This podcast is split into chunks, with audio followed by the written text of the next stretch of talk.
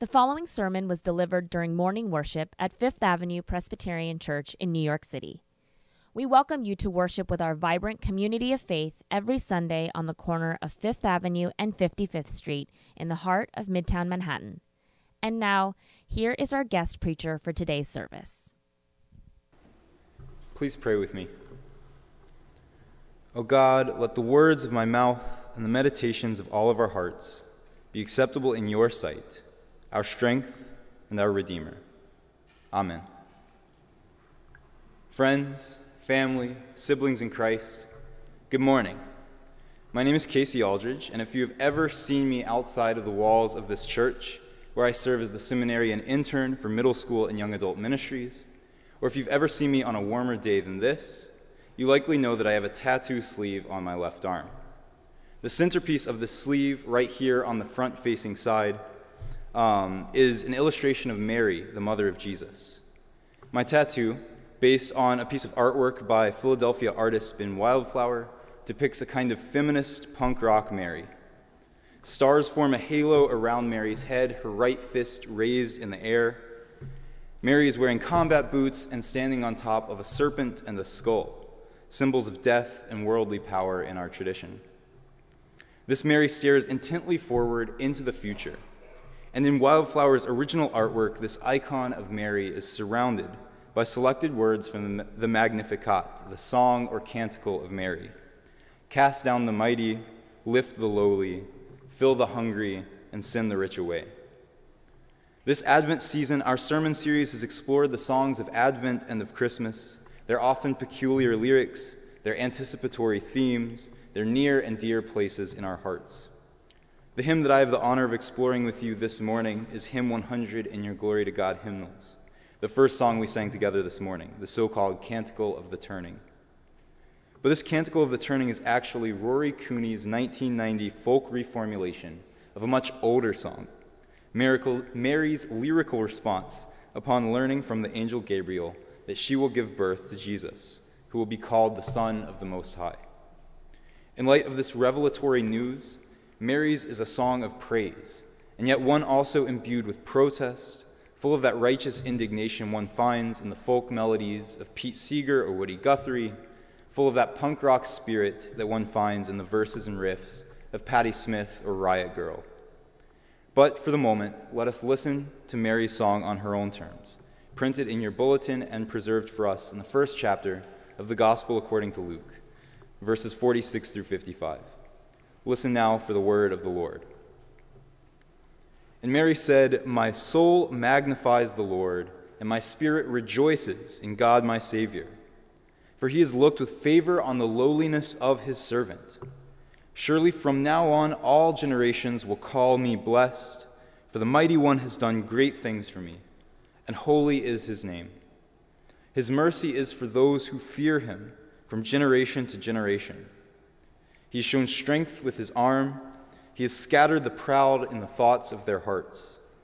He has brought down the powerful from their thrones and lifted up the lowly. He has filled the hungry with good things and sent the rich away empty. He has helped his servant Israel in remembrance of his mercy, according to the promise he made to our ancestors, to Abraham and to his descendants forever. This is the word of God for you, the people of God. Thanks be to God.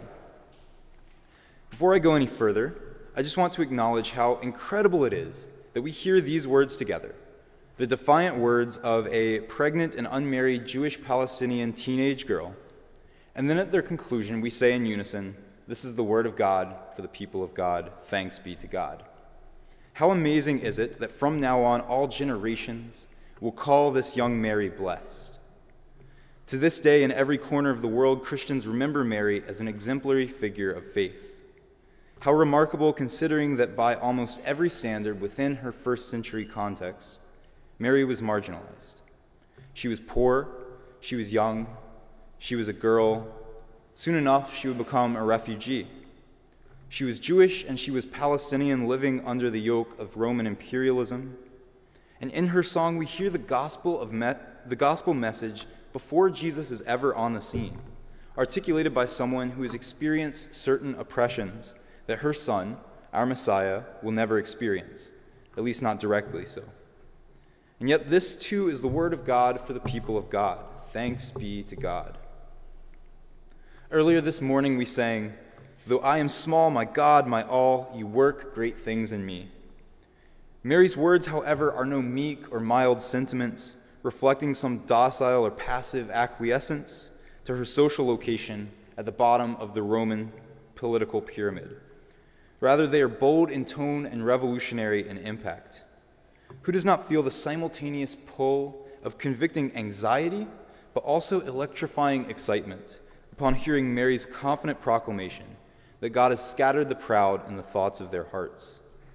This is poetry, a punk rock protest anthem carefully crafted to strike fear in the hearts of tyrants, whether Herod or Caesar, and to engender hope for outcasts and for the oppressed. Mary's song courses through and through with radical energy and with the euphoria of her hope in a God who is making all things new, a God who takes the side of the poor and who looks with favor on God's servants, a God who is turning the world upside down, and who, in doing so, is setting the world right side up. After all, what is our world but a world turned upside down? We say every week that the earth and all that is in it belongs to God, yet ours is a world in which access to food, housing, and health care is dependent upon one's ability to pay. That uh, surely ours is a world turned upside down in need of being turned right side up again.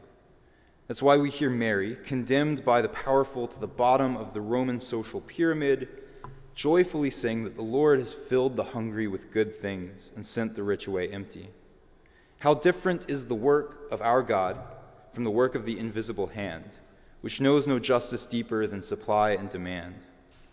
The Canticle of the Turning takes Mary's subversive spirit and updates it for the 21st century. The hungry poor shall weep no more for the food they can never earn. There are tables spread, every mouth be fed, for the world is about to turn. The same goes for power and authority. Against those kings and czars who claim the legitimacy to rule for themselves, or who justify their position atop social and political hierarchies through appeals to divinely ordained birthrights, uh, Mary announces that God brings down the powerful from their thrones. In the Canticle of the Turning, we sing with Mary a warning to all those who seek power for their own sake. From the halls of power to the fortress tower, not a stone will be left on stone. Let the king beware, for your justice tears every tyrant from his throne. Jesus, who is at once a vulnerable infant and also the King of kings, comes to us not as disorder, but as the one who will establish true order against the illusory, false hierarchies of our world. A world at war is an upside down world as well, one that the Prince of Peace comes to set right side up again. There's no explicit reference to warfare, terror, or bloodshed in Mary's song, uh, but our young Palestinian cantor was certainly acquainted with the vicious violence of Roman occupation. And later in the 5th century, St. Augustine wrote his monumental treatise on the city of God. Uh, St. Augustine did not deny the possibility of just wars, in which righteous folk may be compelled to involve themselves in conflicts for the sake of the good. However, he did go to great lengths to demonstrate that the Pax Romana, the so called Roman peace, was a fiction. The civilizing project of Rome across Europe, North Africa, and the Middle East brought a common language and a certain internal stability to the empire, for sure. But, Augustine asks, how many great wars, what slaughter of men, what outpourings of human blood have been necessary to bring this about? American society, much like Rome of Mary's day, experiences a certain level of peace and comfort, partially because of the forever wars we have at our borders and out of sight in other hemispheres. And so, in the Canticle of the Turning, those who long for peace, a deep peace and not the illusory, illusory peace of Pax Romana or Pax Americana, sing our hope that though the nations rage from age to age, we remember who holds us fast God's mercy must deliver us from the conqueror's crushing grasp. The saving word that our forebears heard is the promise that holds us bound, till the spear and rod be crushed by God, who is turning the world around. When we sing Hymn 100, we join Mary in her ancient and revolutionary anticipation of a world turned upside down. We echo Mary's longing for a social order restored to and consistent with the Creator's vision for society. This pointing toward the promised future, this yearning for the not yet here, is what makes the Canticle of the Turning a song of Advent rather than of Christmas. But notice just how far its tone is removed from other Advent hymns in our tradition. The songs of Advent often represent the world as weary, weighed down, covered in darkness, and wanting for hope. In Advent, we sing of the people who walked in darkness and of those who dwelt in the land of the shadow. In Comfort, Comfort Ye My People, humankind is depicted as sitting in darkness, mourning neath their sorrow's load. These songs of Advent tell us that the coming of the infant Christ will be in darkest night, when the world is despairing. A far cry from the Magnificat, which more aptly fits the adjectives that Chris Harvey recently attributed to the Clash's classic punk album London Calling angry, ecstatic, and full of swaggering grandeur. The archetypal Advent hymn for me is O Come, O Come Emmanuel. It captures the quintessential ethos of the Advent season as we tend to understand it. It's somber, dismal, patient, passive, and resigned. O come, O come, Emmanuel is the raw and uncensored petition of a weary and worn down world, the lament of the masses of God's people trudging along without any expectation of God's inbreaking into this broken world. It seems to me that in this and other Advent hymns, we sing as if we do not have hope so much as we're hoping for hope. O come, O come, Emmanuel, and ransom captive Israel that mourns in lonely exile here until the Son of God appear. The hymn's refrain, Rejoice, rejoice, Emmanuel has come to thee, O Israel, seems almost ironic and insufficiently able to lighten the mood of the hymn. It certainly pales next to the boldly euphoric and jubilant hope of Mary's Magnificat and the Canticle of the Turning. Next to my soul cries out with a joyful shout that the God of my heart is great, we have the weary petition uh, to disperse the gloomy clouds of night and death's dark shadow put to flight. To him, 100s, my heart shall sing of the day you bring, let the fires of your justice burn. The melancholic voice of O come, O come, Emmanuel replies, From depths of hell thy people save, and give them victory o'er the grave. There's a poetic element to the usual relationship between Advent and Christmas.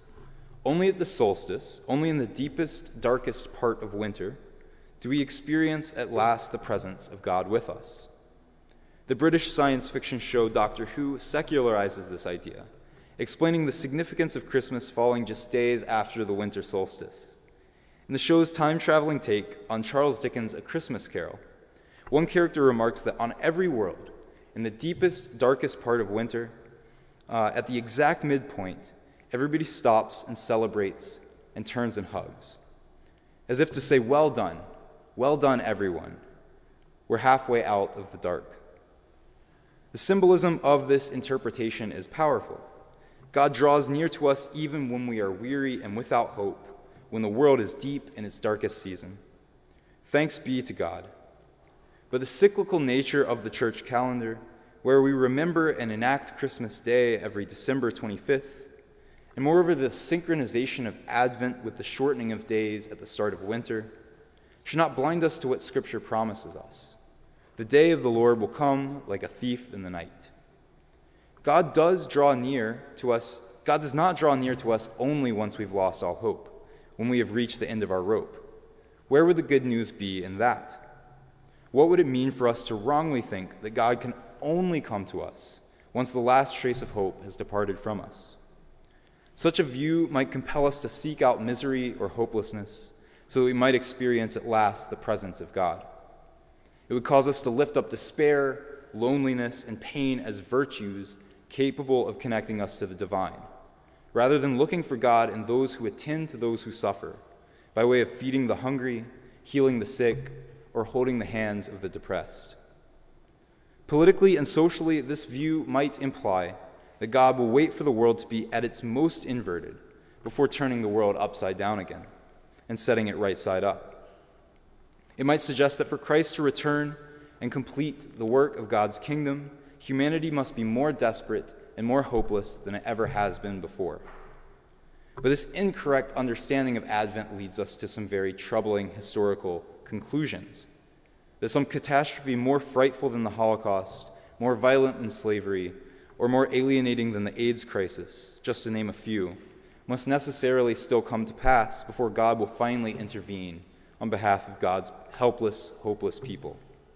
As the wars, droughts, fires, and floods of climate change loom on the horizon, this nightmarish interpretation of Advent bids us to accept with patient resignation the death of this world. For only in our darkest night will God finally get to work setting the world right side up. Young Mary emphatically rejects this heresy. God does indeed draw near to us when we are running on empty. But that is because God comes to us according to God's own schedule, not according to the church calendar or the solar or lunar calendar or the despair or euphoria we might experience in this life. Although Christina Rossetti's 1872 poem describes the birth of Christ in the bleak midwinter, when earth stood hard as iron and water like a stone, the footnote in your hymnal rightly observes that this text describes winter weather in England rather than in Palestine. The bleak midwinter of England does not deny or preclude Mary's Palestinian fire. It may very well be England where you are or where I am, but that doesn't mean that Palestine isn't out there somewhere, or that God isn't coming for both England and for Palestine, for the hopeless and for the hopeful. There is hope somewhere, and Jesus comes to save those who have hope just as much as he comes to save those without it. I want to close by telling you about the first two times I sang the Canticle of the Turning. First, however, a bit of a backstory is in order. I was raised somewhat casually attending uh, youth group, Sunday school, and choir at First Presbyterian Church of Concord, North Carolina. My time at First Pres was an important source of moral formation for me. It was there that I learned the importance of community, service, and love of one's neighbor. I learned how to read the Bible not as a weapon to be used against vulnerable outsiders, but as a complicated and open text to be engaged responsibly in the service of love. Nevertheless, God remained an abstract notion for me, and I did not read the world in any spiritual or religious sense. While I witnessed the involvement of my home church in its community, I could not help but notice the distance that I perceived between the ideals uh, the precepts of Jesus and the conduct of the larger American church. That is to say, that I found hope less in the pews than in the streets. Halfway through my sophomore year of high school, at the start of 2011, I watched on Twitter as the Arab Spring unfolded. From my bedroom in rural North Carolina, I followed along on my laptop and tried to amplify the message of protest movements around the world in the year that followed. I watched nonviolent protesters in Tunisia and Egypt bring down the powerful from their thrones. I saw ragtag anarchists and socialists in Occupy Wall Street fill the hungry with good, fill the hungry with good things. And in those days, my hope was not unlike the ecstatic and boisterous hope of Mary's song. Yet over the next several months, Zuccotti Park in lower Manhattan was evicted. In the months and years that followed, the democratic advances of the Arab Spring rolled back as well and certain movements from Libya to Syria were met with harsh repression and devolved into bloody sectarian civil wars. Uh, by and large, business continued as usual. It looked to me for a moment like protests against corruption and income inequality had the capacity to turn the world upside down. And yet the status quo remained intact. Dictators re- regained their grips on power, and exploitation continued unabated. By way of a series of unexpected detours, I found myself back in the church discerning a call to ministry. After Reverend Dr. William J. Barber of the North Carolina NAACP spoke at a labor and environmental protest I had helped to organize back in May 2014. The first time that I heard the Canticle of the Turning came well after this call was underway, on January 2nd, 2016, at the annual college conference in Montreat, North Carolina. There, on a pitch black evening in Anderson Auditorium, a thousand or so college students sang a rousing rendition of this hymn. The hymn became an instant favorite of mine, uh, filled with acoustic guitars, drums, and stomping. It captured the, for me the crux of what I longed for from God a world about to turn. Not as the detached longing of O come, O come Emmanuel, but as a defiant and embodied hope, full of anticipation and expectation of a God who has promised to set the world right side up. The following December, I sang the hymn in my uh, home church. It was Advent, and my heart was thrilled to sing of the day God would bring with the community I had grown up in. I was excited to chant loudly and excitedly with my church family, Let the fires of your justice burn. Unfortunately, the congregation, uh, somewhat unacquainted with the song or unfamiliar with Mary's punk rock hope within it, sang it without the feeling and vigor and electricity that had made it so special in Montreat. It felt flat. Sung in, sung in a more somber voice, the same somber voice as every other Advent hymn, the gospel according to Mary had been stripped of its power. The canticle of the turning ought not replace O come, O come, Emmanuel. There are good reasons to lament and weep at the state of the world around us. But Mary's exuberant song does remind us that the Son of God is not born into a world where all of us have lost hope, or our resolve, or our morale. Likewise, the Son of God is not waiting to come until all have given up their joy, their vigor, their life. If that were the case, then we ought to race toward misery and hopelessness and war, for only there will we find Jesus. No, Mary responds, Jesus comes for those with abundant hope as well as for those without any. The infant Jesus certainly brings the light of salvation to Rossetti's bleak, wintry England, but the birth of Jesus is also the spark of those revolutionary fires of justice in Mary's Palestine. This both and is good news. Traditional Advent hymns tell us that at our most exhausted, at the end of our rope, or in the midst of our darkest night, God chooses to draw near to us. And yet, the canticle of the turning resists any subsequent idealization of suffering. God draws near to those of us also who are angry at the state of affairs of the world, who do have hope in a God who is turning the upside down world right side up again, who is setting prisoners free, healing the sick, feeding the hungry, clothing the naked, comforting those who mourn, and bringing wars to an end. And because hope too can be our meeting point for God, we are invited not only to hope, but also to anticipate and participate in God's work of setting this world right side up. We don't have to wait for things to get worse so that God will step in and make things better. We already have what we need to commit ourselves to working for God's kingdom. Hope, the inclination of the, that this world is not as it was designed to be, and the presence of God with us.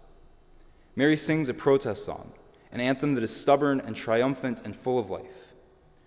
What would it mean to incorporate Mary's feeling, excitement, and hope into our enactment of Advent, into our singing of Hymn 100? This morning's service is something of an experiment for me. You may have noticed that Hymn 100, the Canticle of the Turning, is printed twice in your bulletin. Um, we've already sung it once in quite a traditional way, without any variations in tempo or stomping or exuberance. But we're going to sing it one more time. And this, I, this time, I want you to think of the good news that Mary proclaims. I want you to close your eyes and set yourself on, set your mind on something about this world that needs to be turned upside down something that you cannot tolerate, and something that you know that God cannot tolerate, something that you and God can join hand in hand to overturn. I'll be thinking about an unnamed fifth grade girl, the daughter of an incarcerated parent, who in the next few weeks will receive an angel tree gift from this congregation. A few weeks back, the 20s and 30s group at this church committed to fulfilling the angel requests of two young children. One of these two was a fifth grade girl who asked for a white sweater glitter glue, and puzzles. The specificity and unassuming humility of her wish breaks my heart.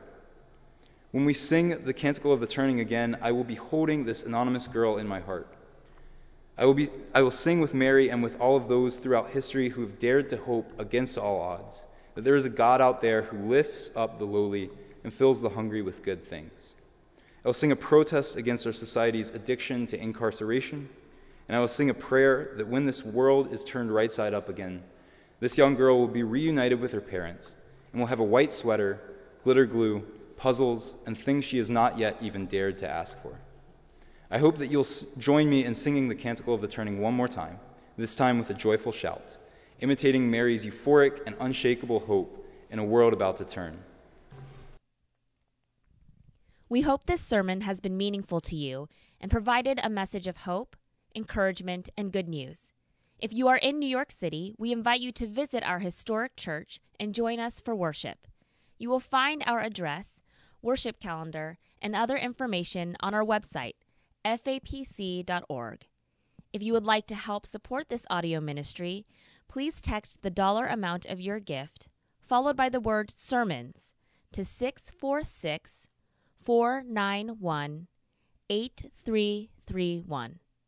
Again, that is the amount of your gift, followed by the word sermons, to 646 491 8331. Thank you and God bless.